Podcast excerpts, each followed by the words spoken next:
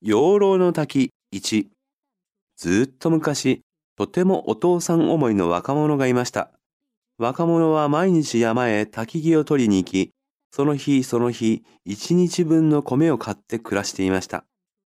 若者は自分が食べなくても体の弱いお父さんにはお腹いっぱい食べてもらいたいと思っていました。それにはお父さんはお酒が大好きでした。けれどお米を買うのもやっとでしたからお酒などめったに買ってあげられません。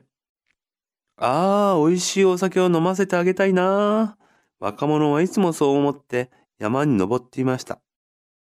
そんなある日のこと、焚き木を取っている時にどうしたはずみか足を滑らせて若者は谷底へ転がり落ちてしまいました。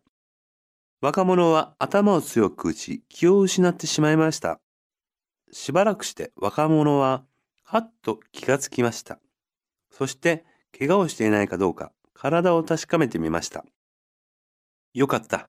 怪我をしていたらしばらくは山へ来られなくなるところだった。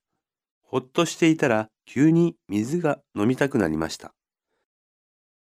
耳を澄ますとすぐ近くで水の流れる音がします。若者はよろよろと歩いていきました。岩の間からきれいな水がキラキラと輝き流れ、一つの滝になって落ちています。若者はその小さな滝の水をすくって飲みました。その水はほんのり甘くていい香りがします。これはもしかして。若者はもう一回水をすくって飲みました。続く。焚き木。弾み。足を滑らせる。気を失う。